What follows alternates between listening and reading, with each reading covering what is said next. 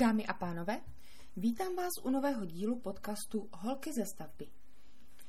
Na začátek se podíváme na nějaké novinky. Je to o novém stavebním zákoně a ten ještě pořád nemá konečnou podobu. Možná, možná buďme tomu rádi.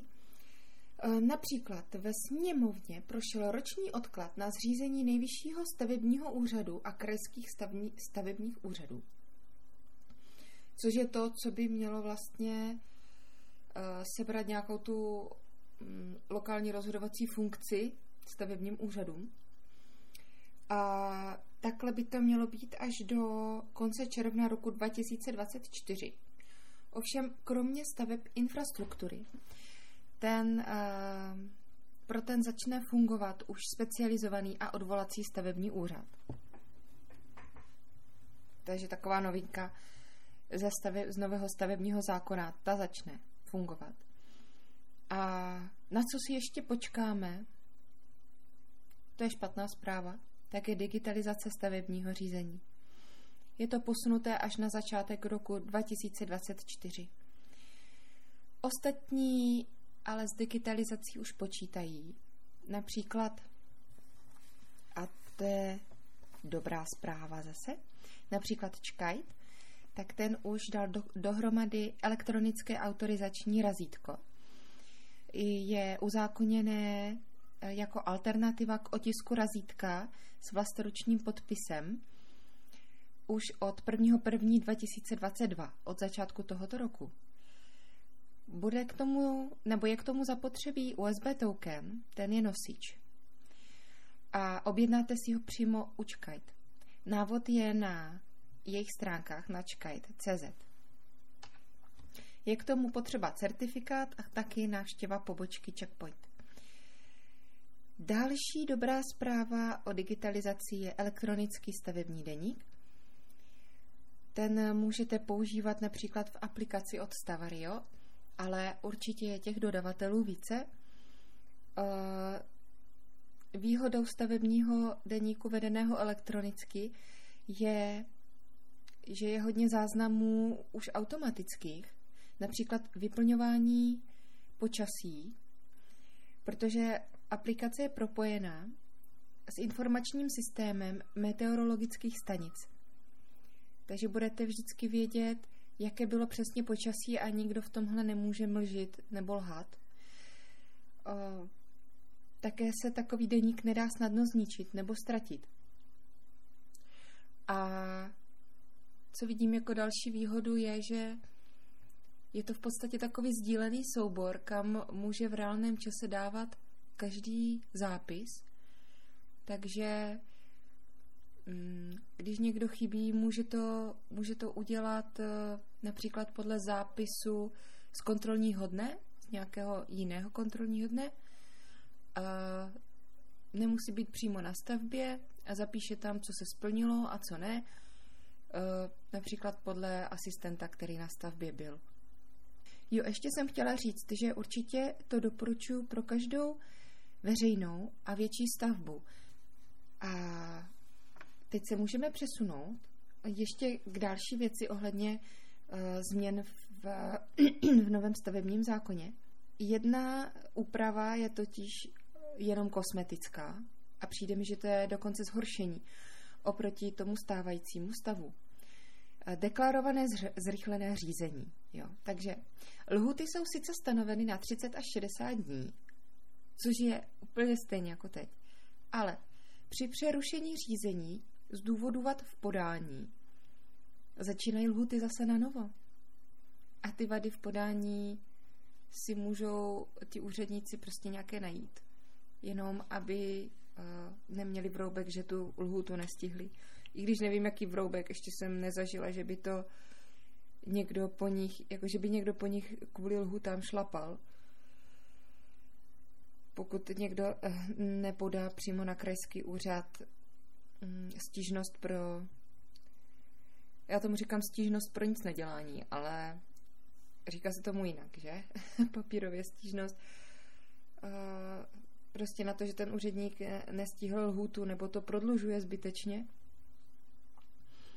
takže Přijde výzva k doplnění, vy podáte a opět 30 dní. Teď, když podáte třeba 15. no přijde vám výzva třeba 15. den od podání, vy ty věci dodáte, trvá vám to, já nevím, třeba měsíc, než to doděláte, podáte to, tak oni mají pak už jenom 15 dní na to, aby vydali to stanovisko, když to po nové úpravě by na to měli dalších 30 dní.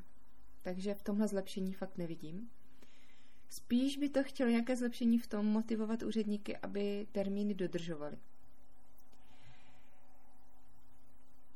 Nějaký, nějakou pozitivní motivaci třeba? Další uh, úprava by měla být větší předvídatelnost, protože teď hodně pochopení ze stavebních zákonů, ze stavebního zákona závisí na daném stavebním úřadu a úředníkovi. Kdežto nový stavební zákon slibuje přesnější metodiku. Tak uvidíme. Pojďme ale ke stavařině. Chtěla bych vám teď ukázat projekt, kterého se účastní uh, skupina studentů a absolventů ČVUT a je to projekt střední školy v Kašitu. Že jste o tom ještě neslyšeli? Kašit je, eh, nebo Kašitu je území, které se nachází v Zambii a zajímám se o to proto, že tenhle projekt by měl hodně zlepšit život tamnějším lidem v tom Kašitu. Teď si představte, že uh, jste rádi, když vystudujete aspoň základní školu. A to ne proto, že byste nebyli tak inteligentní, ale proto, že na střední školu prostě nedosáhnete. Je stovky kilometrů od vás daleko a vaše rodina nemá na to, abyste tam mohli cestovat. A nebo nemá na to studium. Což je v Africe bohužel uh, stále aktuální. U nás už je to naštěstí minulostí. Kdybyste třeba bydleli v Brně a jediná střední škola by byla v Praze, to je prostě tragédie. A proto uh, se do toho vrhnou, nebo dá, dá se dohromady nějaká komunita, která si řekne, ne, my to změníme. Ta komunita se jmenuje New Renato a uh, právě česká odnož té komunity, nebo taková nějaká česká skupina, která se té komunitě snaží pomoct, se jmenuje Přátelé Renato. No a s nimi se spojili právě ti absolventi a studenti ČVUT. Přehodím si papír. Tak. A ta skupina New Renato má za cíl péči o venkov, kde žije většina obyvatel Zambie a chtě, chtějí jim zlepšit život. A pokud si třeba někdo říká, vždyť my máme problémů tady dost, tak jako jo, problémů máme tady dost, ale to neznamená, že se budeme starat jenom sami o sebe, že jo. Naopak je to, se mi strašně líbí to, že někdo se nezaměřuje jenom sám na sebe, ale chce pomoct i někomu dalšímu. A i když je to v jiné zemi. Tahle dobrovolnická činnost, to je něco, do čeho zapojujete i srdce, nejde jenom o peníze. A to je to, co ji od zaměstnání velmi liší. Sama pracuji jako dobrovolník v jedné organizaci a strašně se mi to líbí. Peníze si tím sice nevydělám, ale oni po mně taky nechtějí, abych tomu věnovala tolik času, že by mi to bránilo v tom postarat se o rodinu.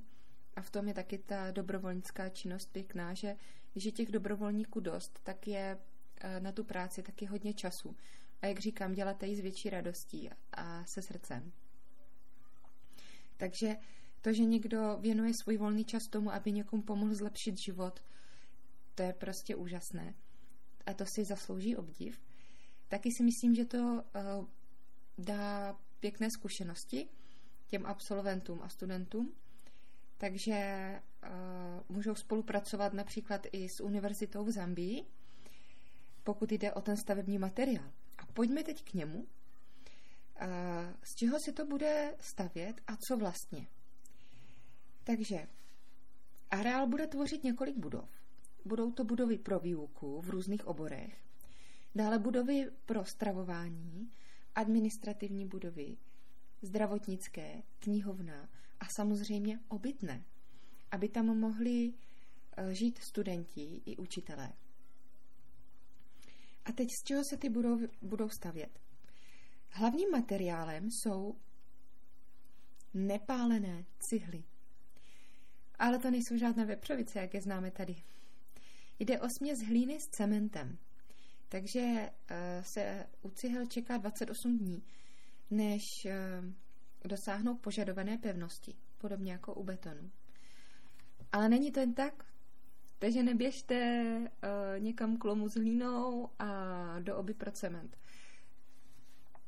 Protože tohle to je pořád uh, ve fázi uh, zkoušky, kdy na tom právě pracují obě dvě zmíněné univerzity a uh, ten poměr té hliny a toho cementu dávají dokupy.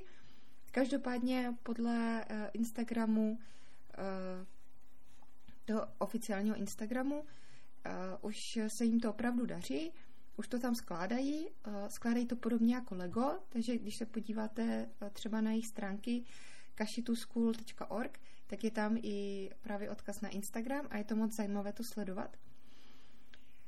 Takže to je to, č- z čeho se budou teda stavět zdi. Jsou to cihly z nepalené hlíny, směs hlíny a cementu. Uh, bude se to lisovat ve speciálním lisu, který k tomu mají vyrobený.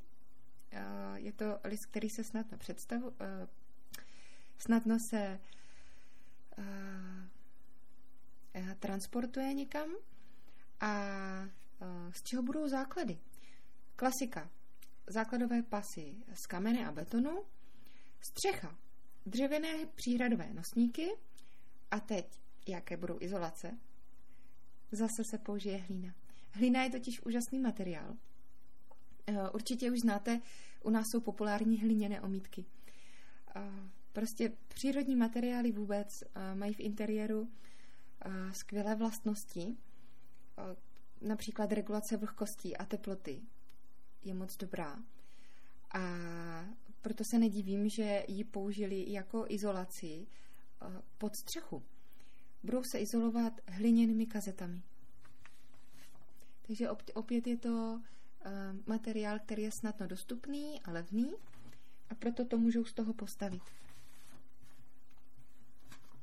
Tak to je všechno, co jsem vám o tom projektu chtěla říct. Jak říkám, více se dozvíte na kashituschool.org. Můžete se tam k ním když tak i připojit nějakou pomocí pro to.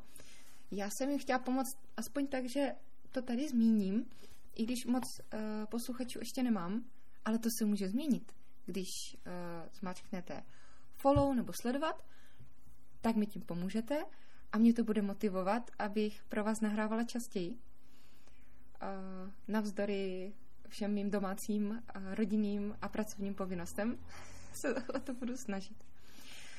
Takže další podcast bude o tom, co jsem stavebního zažila v Barceloně. Barcelona je krásné město. Mají tam uh, mnoho krásných budov, které jsem mohla navštívit. Uh, ty od Gaudiho jsem sice nemohla navštívit, protože na ty tam prostě stojí řady. A to jsem tam nebyla v, jako v